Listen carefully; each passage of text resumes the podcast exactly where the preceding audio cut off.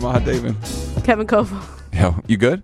Fine. How are you? Good, good, good. It doesn't stop. It does not stop. Um, but today We're in an is- icy spaceship. Yeah, we are. In Yes. nice, yeah, but it, but it's not. But it's flying. It doesn't get frozen. No, you it know, doesn't. even though it's so cold. Yes, indeed.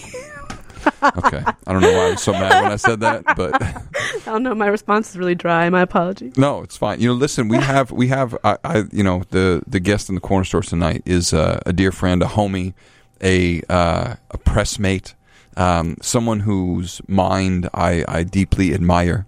Uh, Camonghne Felix is a poet, is a author, an activist, someone who has really had a hand in the political landscape in the last bunch of years, and uh, I'm so excited for her forthcoming book on Haymarket Books uh, called Build Yourself a Boat. It is a beautiful collection uh, that is really about, I think, saving yourself in the light of trauma and terror and finding a way forward. Uh, in the corner store tonight, we have Camonghne Felix. Yay! Hi guys. Welcome. Yay! Wait. So how do y'all know each other?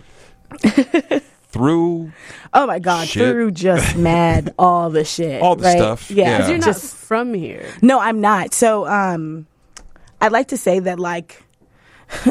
it's, it's really unfortunate, but poets don't stray very far from each other. Maybe because there aren't as many of us as we'd like to think is the actual truth. Maybe there are not as many good ones. As good what? May, per, Well, I mean, ooh, listen, I'd- you it said didn't You come said from me. it. I You said it, You not said I it. me. really real opinions about poets. So Like, me too. Same. sips, sips liquor. exactly. yeah. I mean, I wouldn't have said that to y'all if I didn't think. I, I feel like if Kevin fucks with you, you're a good poet. I know he's a good poet, so I mm-hmm. wouldn't have Think said it in front of y'all. No, I get. Listen, I no, agree. Camonghne is nice I with this pen. I got the I got bars or whatever. Bars on deck. Yeah. and I feel like all the all the people with bars kind of know each other. Yeah. So I think I met Kevin at Brave New Voices in like 2010. Okay, is fucking that's the one crazy. that's like The Not National. Youth Yeah. Poetry Festival. Yeah. Okay. And It's fucking um, crazy. yeah, That's a but- long ass time ago. But I, you know, Yeah, but, so yeah. well. f- All right. First of all, before we get into to where you come from and Yes. the like, um, Max, our snack tour, has acquired some gifts for you. Um, so, of, of course, we are, uh, you know, once again, we are lucky to be sponsored by our spirit sponsor, Stolen Spirits, and you're off the rum this evening, um, and hope you are enjoying it. Max has also secured some Haribo. I can't. Is it Haribo? Haribo. Haribo. Uh, gold bears, which are Those are uh, fucking amazing. uh, the, look, it's the happy world of Haribo gummy candies, um, and it's the original since 1922.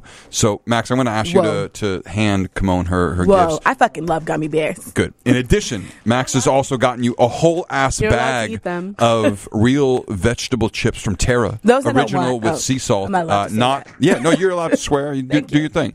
Um, do you, yeah. Max. And then in addition, Max has also gotten you some honest tea, organic peach tea. Oh, I do love some peach tea though. Okay, good. That's oh god, you can you can take the girl out, but Of you can't. Well, you still didn't say where you're from. yeah. wh- So yeah, come on, come on. Let's start there. Where are you from? Because uh, you know we um, we know that you reside elsewhere. yes, yes. Unfortunately, Sadly, Here. For now, unfortunately, Chicago, I do not belong to right, you right, yet. right, right, right. Right. You come from Yeah. other parts. Other places. Remember Right. that. Keep that. Hold I, on to that. I, I will. Oh, strong. I will hold on Relax, strong. Um, I am from New York City. I'm from the Bronx, the boogie down. I live in Brooklyn, where all the other traders live. Um, it's a good. It's a good place. I prefer other places that aren't Brooklyn because Brooklyn's part of really of Brooklyn? itself. I I live in Bed Stuy with everybody else, so you know, I'm not really a fan of Bed-Stuy. I get it. I understand. and it's probably because of 'Cause all the everybody lives there? Yeah. Mm-hmm. Mm-hmm. Well, listen, we I are, hate the G train. Okay, I'm gonna say it. The. G train isn't a real train. It's a fictional. There are four train cars. I've decided that it's not real. It doesn't exist, No. and when it does exist, it's a figment It's a of your joke. it imagination. sounds like a toy train. It honestly, kinda yeah. It looks, yeah. like a it toy looks train. like a toy train. You it's four run. cars. what I used to ride a at Kiddieland, maybe. yeah. No, because because you have to walk. Like it won't stop in front of you, so you have to run. Yeah. it No, to- it's literally Right. four cars, and it goes like eight stops. Yeah. Well, d- d- And if you of miss it, you don't get one for half an hour. Dang, yeah, that's, That's why I unfortunate. G train. But you know, regardless of how we might or might not feel about Bed-Stuy, we do rock with Camonghne and, I the and, Bronx, and though. you yeah, uh, of the Bronx. Yeah, Camonghne Felix of the Yes, Bronx. Of the Bronx. Uh, a, a Bronx uh, a Bronx royalty, really. I mean, so So Oh my god, that's my new Twitter handle. who who who who are you uh, coming up in this world? I mean, you know, take us all the way back and uh, let's yeah, and just what part of Bronx? I want to know. Uh, Who am I? What part of the, okay. St- I'll start with where in the Bronx that probably is helpful Okay. for the where am I? Who am I? Um, I am from the South Bronx. I grew up in the poorest congressional district in the country. Um, so in other words, I'm I'm from I'm from the sticks. I'm from the boonies. I'm I'm from the block. Um, let me see. Uh, I guess that's a good place to start. Uh, I am a political strategist, uh, specifically a political comms strategist. Um, growing up in the poorest congressional district in the country is kind of where that started. Um, it's really easy when you're growing up. I, I think one thing I used to say to teachers, especially white teachers who are from, you know, outside of New York or from the suburbs, I would say to them, like, you know, you may, the young people around you may not know the word racism or redlining um, or marginalization, but they can feel it uh, and they know what it is without having the language to articulate it. I'm sorry, I don't know what redlining is. Oh, okay. That's a very real thing. Um, in a very succinct way, redlining is a way that communities are cut up Okay. um, based on municipal decisions that dictate where a young, for instance, where a young person might go to school, what kind of housing options you may have. Um, You know so- there was a word for it. Right, exactly. Yeah. Right. So it's like you know what it is. You've seen it before. You know that there's a thing, some sort of border that separates you from some of your other friends in terms of where you're allowed to go and where you're not. Um, and we don't necessarily know that the word is redlining, but we know what it is.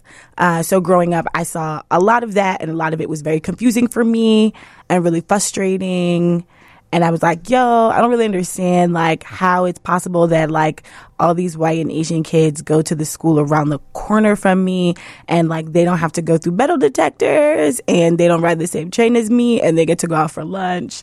But like it took me an hour and a half to get into school because we had metal detectors at every entrance. It's like I don't it's like I can see them. You're like looking out of your class. Like I can see the white people going to lunch from my backyard. How the why the fuck can't I go to lunch? Um, so yeah, so from there, I just got really mad. Um, and decided I wanted to do something. Poetry helped me find language to talk about it, find ways to articulate that frustration. And then politics helped me find the specific language to be able to moderate and mediate conversations around it. Um, and then that led me into the crazy, ridiculous world of strategy. But Right. those are two very different worlds. You would think. But are they? I Not mean, really. Well, so but All right, then we- explain it to me because in my mind, well, why don't can we understand what a political comms strategist Sure. does Happily. and kind of what they are? Because I don't know is if that like marketing, So social media stuff? it, it's sort of like all encompassing. So think about it this way. Um, for every elected official or every political moment, there's a message or messaging that has to be communicated to indicate what the candidate or the moment is fighting for. And usually, com- uh, political comms strategists come in and they figure out what that right messaging is, how to frame it, who needs to be spoken to. Um, and so, in a very basic way, I think of it as like a you know, a game of chess, right? In like a really cliche way, where it's like, we want this person to get elected because they hold these kinds of morals and values and they have these kinds of um, desires and ways to change the country that we live in. So here are the steps they need to take um, to get there. And like, here's how communications helps them get from step to step. So it's, you know, Okay, it's, I get it. It's like playing soccer. It's any other. I think it's really just the political part that gets me. yeah. Like, obviously, like I get that. The But, but and that is, actual that is kind of where the, the you know the, the synergy between Right, the world of you have to poetry and be- communications exists, mm-hmm, right? right. You have to say things in a certain way. Yeah, yeah, you have to say things in a certain way, and in a also, small amount of space. in a very small amount of space and it also requires taking really really big issues and really big Condensing images them. condensing Yeah. them synthesizing them and using language or you know using images or anything that you can that can be communicated by language to talk like to synthesize that big big thing Right. um yeah, I definitely wouldn't be a communication strategist if I wasn't a poet. Poetry is where it started for me because I was taking these like big things like racism. Let's talk about racism, right? And like condensing that into a two minute poem. And then every time you write the poem being like, fuck, I missed something because this shit is so fucking big, right? There's like not one poem that could actually talk about how critically violent racism is or classism or disability just like not one poem can do that the same way like not one candidate can do it. Not one message can do it. It takes a system of elected officials and advocates and folks to just drive one thing home the same way it takes like 30 poems in one project to say the thing that the project is trying to say. It's interesting though. Do you know any other political comms folks who are also poets? No. Yeah, I don't. But you know, y'all make it seem like but it's a speech really, writers, really logical jump. but but No, speech yeah. speech writers, of course. I mean, no, I, thi- yeah. I don't know I if mean, they're I'm a writer. I get it. right. Of but course, I'm just, yeah. I'm just so I think, uh, yeah. I mean, I think Camonghne is unique in that regard Yeah. uh, for a lot of reasons. I tried to be. Um, well, let- let's go because I feel like, of course, you know, poetry is abundant in the Bronx. Yeah. But uh, where is your introduction to the genre? Or when did you first pick it up and be like, oh, this is something I might potentially fuck with? Funny enough, this story is wild. Um, I don't tell it very often either. So I actually graduated from an alternative high school because I failed through like every single high school that I went to. And then I finally ended up at this place where it was like 30 kids and like, you know, four teachers who didn't know what the fuck they were doing and couldn't give a fuck. Um, and so oftentimes what would happen is like it's the middle of the winter, like everybody's irritated. One of the teachers didn't show up. So a teacher will just like put on a movie.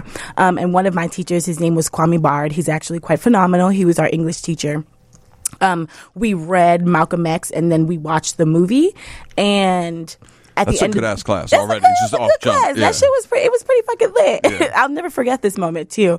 Um, we it was the end of the movie and we got to the point where he was killed, assassinated, and I had such a visceral reaction. Like I'd never had that kind of reaction to seeing that kind of violence on television before. I flipped the fuck out. I was just like screaming and crying, and he was like. I, I really don't know what to do here. Um, so they like took me out of the class, let me go for a walk. And then my teacher was like, Hey, I don't know if this is like helpful to you, but like maybe you should try channeling what you feel into like writing or something. And I was like, fuck out of here. This nigga writing. the fuck? and then I went home and I like sat down and wrote something and it happened to be a poem that was like, you know, in retrospect, like fairly hood hating and like why if if we would just focus on our books we would never have guns stupid shit um that like made logical sense when you're 17 and like that's all the feedback you're being given about why the problem exists and i did and then like we had like a a school whatever what are they called assemblies yeah, those. And my teacher was like, "You should read it. This is really good." And I read it, and my whole school was like, "Yo, that was actually like really fucking good." and so one of my teachers was like, "Have you ever heard of slam poetry? Like, you should check out slam poetry." I'm like, "Fuck out of here! This white lady telling me about fucking slam poetry. Fuck out of here! Say BT, bitch." so bad, so sad. And then I, and then you know, being like a shitty little kid, I'm on my way home right after this on the 36 bucks, and I'm like, "All right, let me just Google it real quick, like teen poetry slam." And then just so happened that Urban Word was like in the middle of their tryouts for the national team. And I was a shitty kid, but I was also really competitive. So I was like, oh, something I can win. Obviously, I got bars. So t- tell us what urban word is. Of course, Ooh, you know Urban yeah, Word. yeah. Um, is it fair to say that it's New York's Young Chicago author? Oh yeah, no, I, I I think we think of them as a uh, sister or yeah, that's kin basically in the in the work. how I would Yeah, describe it. It's, Where is it? it's in Manhattan. yeah, Yeah, but Their we also offices, like but uh, everywhere, everywhere, Brooklyn, Queens, Yeah, yeah, Oh, the, okay. the Yeah. whole nine. Yeah. Um, very similar, like all kids. I, I- to keep it a bean, what I loved the most about Urban Word was when I was like cutting school and leaving at like 3 p.m. because I didn't have shit to do. I would get to Urban Word and there would also be like 30 kids there who had cut school and didn't know what the fuck to do. And we would just sit around and like write poems and talk shit. And so I went to this slam thinking that I was going to be like that bitch because like who else writes poems out here? who does that? Right? So I went and my fucking mind was blown. I couldn't believe it. It was the most incredible thing I'd ever seen in my life. I didn't even know you could do that. I'm like looking at people who are my age or maybe a year older, talking about things I've never seen before, doing things with their bodies on stage with poems. I'd never seen that shit before. And so the competitive side of me that came in, the, like, I came in the room on some like, all right, I'm finna win this shit and go home. I left the room on like, whose number can I take? Like, is there a workshop? Is there something online? Like, what, who, what can I do? And then I literally showed up at Urban Word the next day and I never left. And that is the story of how I became a poet. So, you know, just to begin with, I think, you know, community seems to play a really important part in your life, Mm-hmm. and your contemporaries uh, are also some of your best friends. Mm-hmm. Um, so, who who from that time or who subsequently have you met that kind of influences and inspires you? Ooh, uh, obviously have to start with Safia, mostly because it's the most obvious one. I met her when I was 17. We were standing online for the Knicks Poetry Slam. It was cold outside, and I'm notoriously known for like wearing too little in the cold. And so I think she said something to me like, "Baby, are you cold?" And I was like, "I'm really fucking cold." and she just like gave me something to wear. I think. Um, and Safia Elhillo is one of the most Corner store alum. Yeah. is a genius Yeah. all by herself. Um, and we wound up being in a collective together with Aziza Barnes and Mega, all of whom are incredible contemporaries whom I love so much for almost a decade. Um, and then, you know, coming from that, there's also people like Zora Howard, who is now a filmmaker, Alexis Marie, um, all these people who were on the HBO show as well, Brave New Voices, season one and season two. Nate Marshall, who is a good friend who I met at Brave New Voices in 2010, um, Eve Ewing, who I didn't meet until maybe five years ago, but all come from that same nexus of just like young poets who come from very similar backgrounds, who got the chance to be in the same room and vibe and kick it. Um, and there are so many countless others that I can't even begin to name, but just every, I feel like I just, like we all just know each other and love each other. So that that of course that community and you know kind of propels and inspires you. Mm-hmm. So from that urban word youth poetry scene, where do you go after that? So from there, um, I wound up writing articles. Um, so you know, I- the thing. Well, take another step back. So I I started a master's program, an MFA program at 19. Um, I hadn't I didn't get into any of the undergrad programs that I wanted to get into because, as I mentioned earlier, high school was like not the best time for me. Um, I graduated with like a 1.2 GPA, but unlike my peers and like most young people my age at that time, because of Urban Word and because of the youth poetry scene, I'd already been publishing poems. Um, I'd already been on television, HBO, Nickelodeon, FX, all these other places. Um, and so uh, a colleague said, or a mentor was like, you know, you should think about applying to an MFA program. And I was like, girl, I don't have a bachelor's degree. That's not going to happen. And then she was like, but you should try anyway. Uh, and I just f- applied to Bard College, and these crazy mofos let me in. Um, so I Which went, is rare. That which is- shit Yeah. does not it's really pretty- happen. It's crazy. pretty rare. Especially yeah. for someone so y- young. Yes, I was very, very young. I was 19. I was the youngest person in my program, the only black person in my program. And it's like the third best MFA program in the country, or was at that time. Um, so from there, I got my first degree or started my first master's program. Um, and then I started doing advocacy work. Um, and then I got another master's. Uh, and then I was writing for Teen Vogue and doing some other sort of like local i would say like profile building work that i didn't realize was profile building work in that in that moment. But sort of that's where writing poetry forayed into writing just long form pieces. First it was long long form prose that then turned into like essays which then turned into more journalistic sort of investigative pieces. Um, and i started that journey with teen vogue actually um, sort of helped to not sort of helped, but did initiate that great shift that Teen Vogue and Condé Nast um, went through, where they went from like never really talking about race, gender, or class to talking about it always, Yeah, and it being incredible. so- a cornerstone of, Yeah. of their of their brand. Um, so when the Baltimore riots were happening, or the Baltimore uprising, excuse me, um, my friend Phil, who was um, I think executive editor there at that time was like, listen, you're the only person I know who can talk to like young white kids in the Midwest about race. Can you like write a piece about this? And it blew up and Anna Wintour was like, I don't know what you guys are doing, but keep doing it. And so he was like, Hey, we got to keep doing this. And I was like, okay.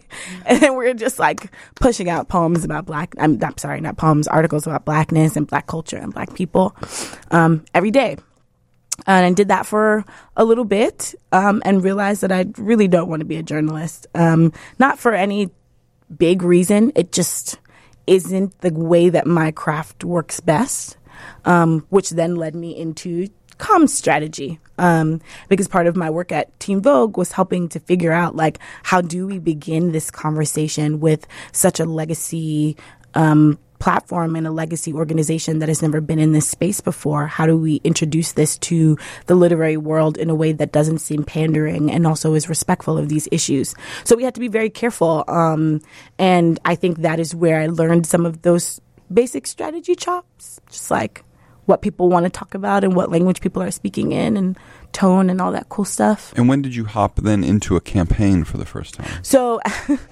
actually, funny enough, um, I, I had said to, so I worked for Michael Blake, who is an assemblyman in the Bronx. Um, he also was um, a senior aide for Barack Obama and was a senior aide on Barack Obama's campaign. Um, very well known in the Bronx, and he'd actually um, seen one. He saw one of my performances. He saw me do a poem, um, and we had a couple mutual friends. And I said to a friend recently, like, "Yo, I think it would be cool to like be a political speechwriter. Um, I like wonder what that would look like." And so the friend was like, "Yo, oh, you like her poetry? Dope, because you need a speechwriter." Um, Facts too. right? Yeah. Facts, yeah. And Blake was sort of like, oh, I don't need a speechwriter right now, but like there are other things you could do. Um, and brought me on the campaign, and I sort of had the chance to touch everything from you know grassroots organizing to communications to community liaisoning to speechwriting and press. Um, so that was my first campaign, and then right after that, while I was getting my second master's at NYU, um, I got an email from a friend who was like, "Yo." Governor Cuomo is looking for a political speechwriter who is a poet. it was Like how? like right. It was so Like, random. of like the- of all the Right. combos, you insane. want a political strategist who is also. I wonder how many people who applied. Like, like probably like not very Like many, right? You're the only one who got the call. Like, yeah, Yeah. pretty much. And it was funny too because my friend called me and was like, "You're literally the only person I could possibly think of at all." Like I know there were people, speechwriters like pretending they were poets, Right, Okay, and there you are like poets who are like pretending that they like give m- give a fundamental fuck about Right. politics in, in that Damn. kind of way, Listen. Those right? are like I just feel like those are like very. It's like a technical writer, you know. yeah, Like it, speechwriters. it, it can least- feel that way, yeah. but but the reality is that it's really not, right? Like 'Cause you need that because you need that you need- rhetoric and yeah. you But need you that need the understanding, of of- poetics, Yes. You also need the understanding of politics and Right, and, exactly. like, But anaphora in a Laws political and speech shit. goes a exactly long it goes a long way, Yeah. right? But like also you got to have like the nuts and bolts of politics. Like you can't be like calling the Senate, you know, the House, right? By accident, Right. like you know what I mean. So it's also those things. And so I just like sent my cover letter in, and they were like, "Hey, can we talk to you tomorrow?" okay, so clearly you know how to write cover letters, Right. Can I see that one? Sure, happy to. Actually, my boss, Tom Tom Topousis, love you, Poos, that when I came in to interview the next day, he was like, I'm just going to premise by saying that your cover letter was, I think, the best cover letter I've ever read in my life. Okay, I need to read that. And I was like, You're like BX all day. it's like, okay, we out here. These things don't know. Was the dad cool then? I, I- I don't think so, but I probably did it. probably. So yeah, that's the story. So all right, so so you wrote you wrote for So Cuomo. I wrote for Cuomo. Right. I was speechwriter, and then um, I transitioned. And actually, it was the first Black female speechwriter to ever serve a New York State sitting governor, and Wow. the youngest speechwriter to ever serve a sitting governor in any state. Wait, how many years ago was this? This was just this was in 2015. Wow. because you are not um, old, I am not old. No, No. I am 27. Wait, also you never got your bachelor's? No. Wow. but got a few. You got, a few couple masters. masters. yeah. Yeah, let them know. right. Sleep on me if you want to. That's not like a Millie Rock and a dab little bit, a same little bit at the same time, right? If we can make that work in a way You are that isn't New ugly. York. Yeah, Yes. that's some New York shit. Yeah. Um, And then from Cuomo's campaign, you've also then gone on in New York to work for other folks. yeah, plenty of other folks. So I, I was uh, a consultant for about two years, working with a really major consultant firm who works, um, who worked with Bill De Blasio and Elizabeth Warren. I mean, like at this point, I can barely even name the kinds of clients I've had, but basically, I've touched the city, I've touched the state, I've touched the nation. Um, I've worked with, obviously, there's some folks I can't name, but I've worked with some of the most leading progressive politicians you might think of, the people who really resonate with you every day, the people who you think of when you think of what the country should look like. And that's been really enjoyable because coming in, I didn't even know that those kinds of elected officials really existed. I thought for the most part that I was going to be like taking these politicians who live at the center and trying to shift them left. But really what I got was like all of these politicians, especially young women and women of color and, com- and organizations that are led by young people of color who were super duper left. And all we had to do was find the space for them. Um, and it really opened up something new in the, in the country that wasn't there before.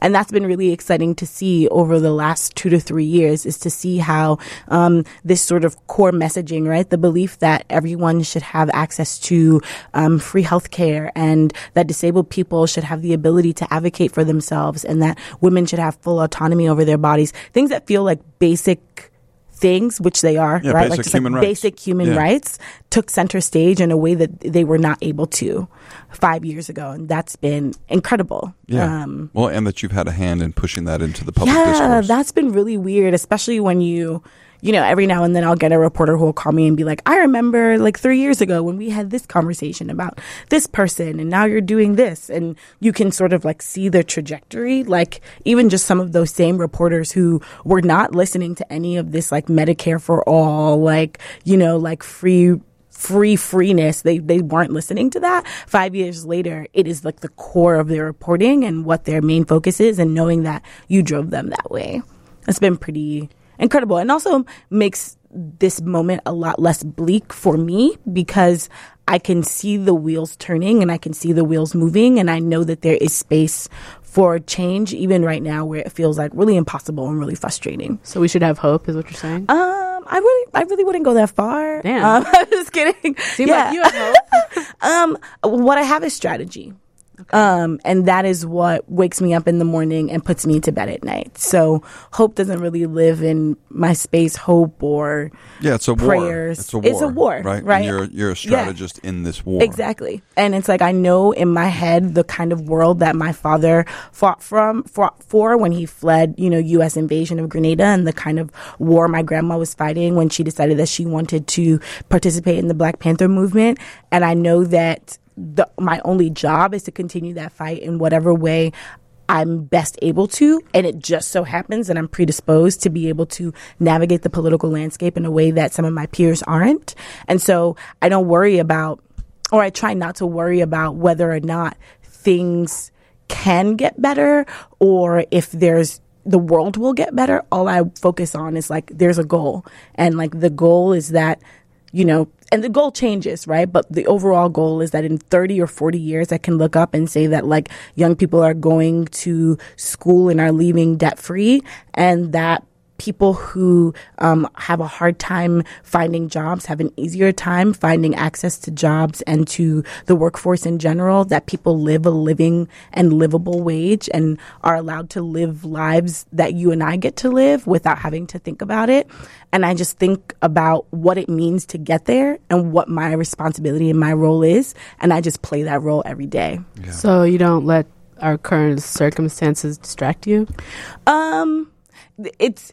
I think because of the work that I do, it's hard for it to distract me. It all just feeds every day, right? Like when I wake up and I turn on MSNBC, I don't turn it on to be like, what did the president say today? I turn it on to be like, you know, what is this? How do I need to shape today's message? Who do I need to call? Who do I need to talk to? So if I wake up and I realize that like Trump's just been getting off his little tweets for the last, you know, five to six hours. First thing I think is like, is there any damage control that I need to do? If there isn't, moving on. It's not necessary, right? It's not critical to the day. Of course, that is one hat that you wear. Yes. And part of what I want to want to get to and talk about is another hat that you wear, which is that of author and poet. Yeah. Uh, you are putting this beautiful, important book into the world.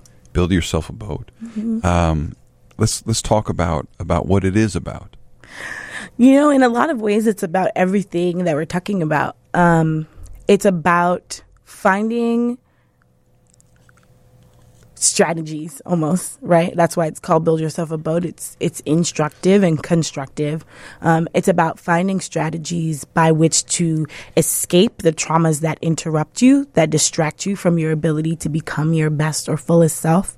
Um, and that's not to say that like you know if you've been through some shit that all you have to do is like pull yourself up at the bootstraps and like pretend that it never happened but rather about placing agency, the agency of healing back into the hands of the person and the people who have been hurt.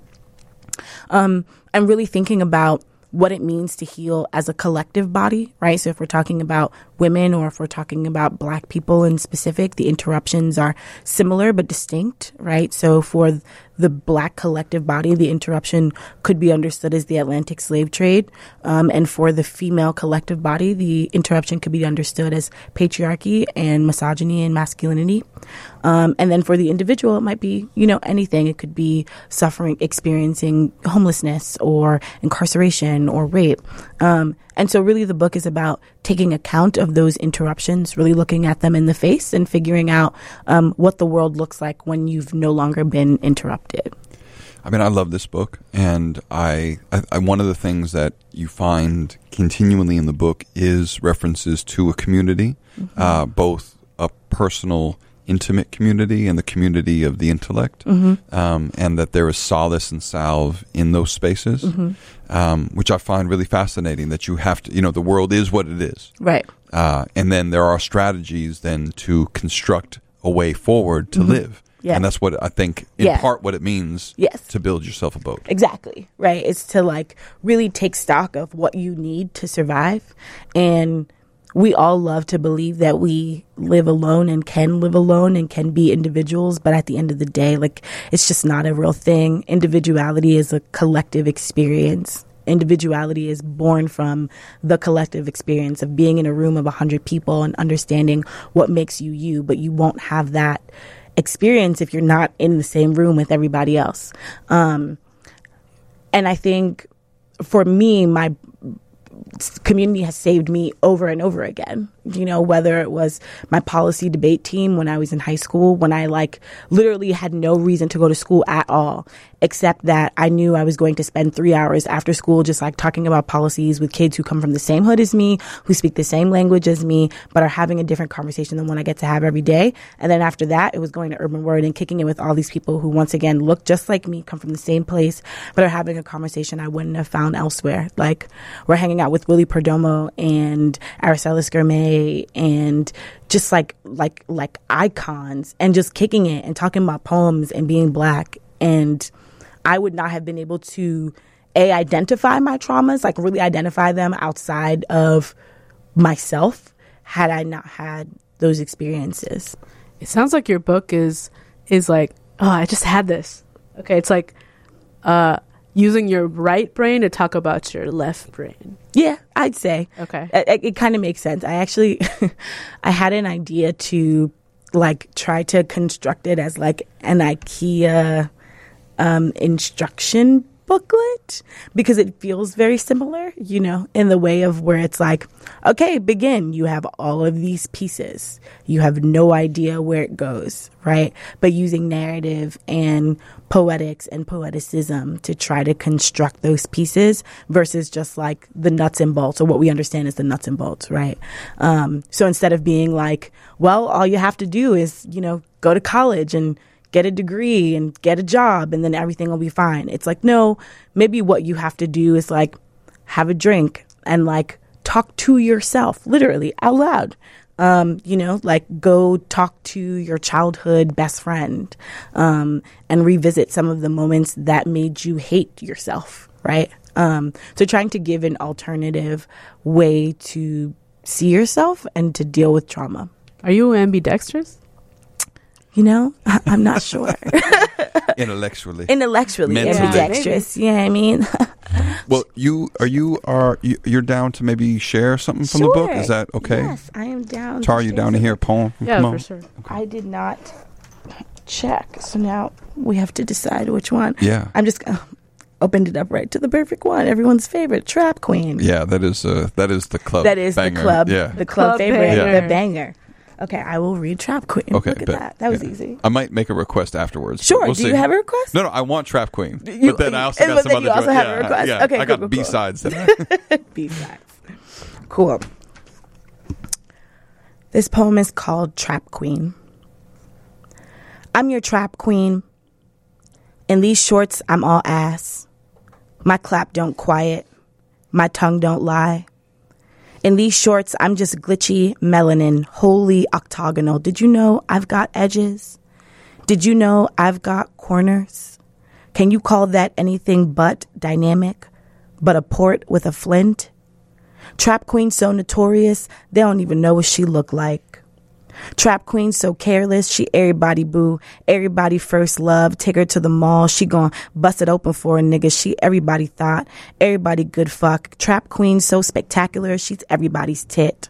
Trap queen is everybody's mama, everybody's abandoned land, everybody excuse. She everybody lifelong lament, but turn the floodlights off, and everybody motivated by how nimble her knee, how she make you come with just the way she put her black on and you love that shit.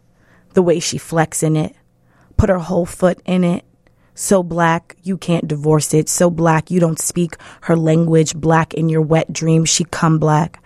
Her black is residual, will not wash out of the duvet. And keep it real, you love that shit. Love to deliver it. Send the wet silencer down her throat. Love to shut her up, but Trap Queen don't fear shit except how easily my body leaves me, how often it is not mine.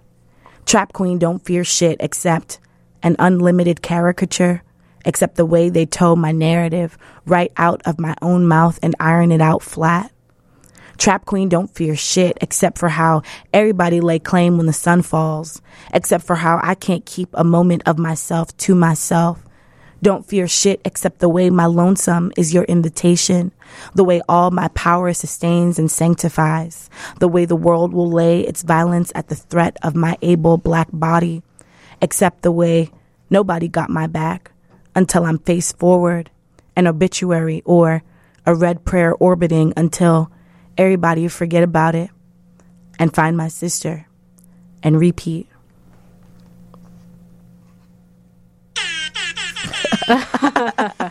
Yo, th- Rap yeah, horn. yeah, it's fire. But I got Yeah, it's dope. Yeah, it's fire. Yeah, thank, you so much for reading. Yeah. What's your, what's your, what was your your well, I, I. I don't want I don't, I don't want to give the whole book away, but but but but I, you know you know I, what I love about Trap Queen, and then what I love about I, I was going to say the JB poems. sure. Yeah, I Um, was thinking that too. But but and you you you don't have to read it because we're also like kind of towards the end, and I have a few more questions. Sure, but, yeah. Um, I love the different colloquialisms that you utilize in the book, Mm-hmm. and the book, even though it's written in you know primarily all English, it Mm-hmm. still relies on multiple Englishes.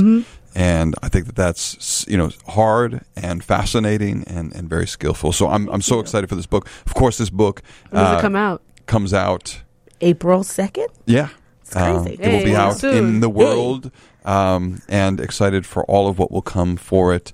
Um, and, and congratulations on on writing and, and creating such an important and beautiful piece for our time. Thank you. Um, before we let you go, uh, a few things. Um, any genre, any any any any artist, top five, dead or alive.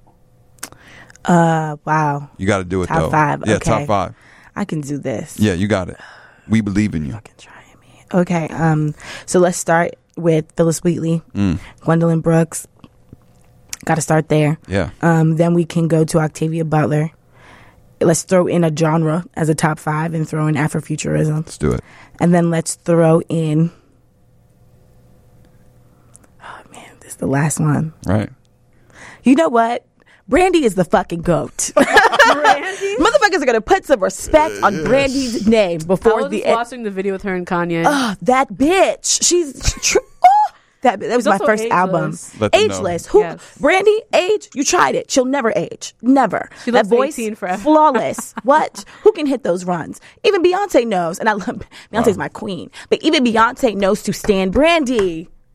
That's it. Well done. Well played. Thank you. Where can people find you on the internets? You can find me at my name, which is C A M O N G H N E, on all platforms Twitter, Instagram, Facebook. That is the blessing of having a very original name. My name is just my name everywhere.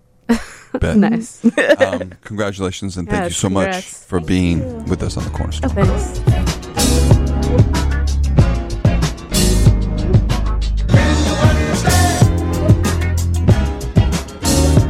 Yo, we want to thank DJ Exist for the beat. Langston Olson for the art, Big ups, Todd Manley at WGN Radio. and Max and Dami, the corner store interns. Salutes to our super producer, DJ Cash Era. You can keep in tune with the corner store at corner store underscore pod on Instagram, Twitter, and SoundCloud. Also, you can stream and download the corner store wherever you listen to podcasts. And please rate and subscribe and comment on iTunes. Please, y'all, consider giving us those five stars. Thank you for listening. We're going to see you next week. The Corner Store is brought to you by Stolen Spirits.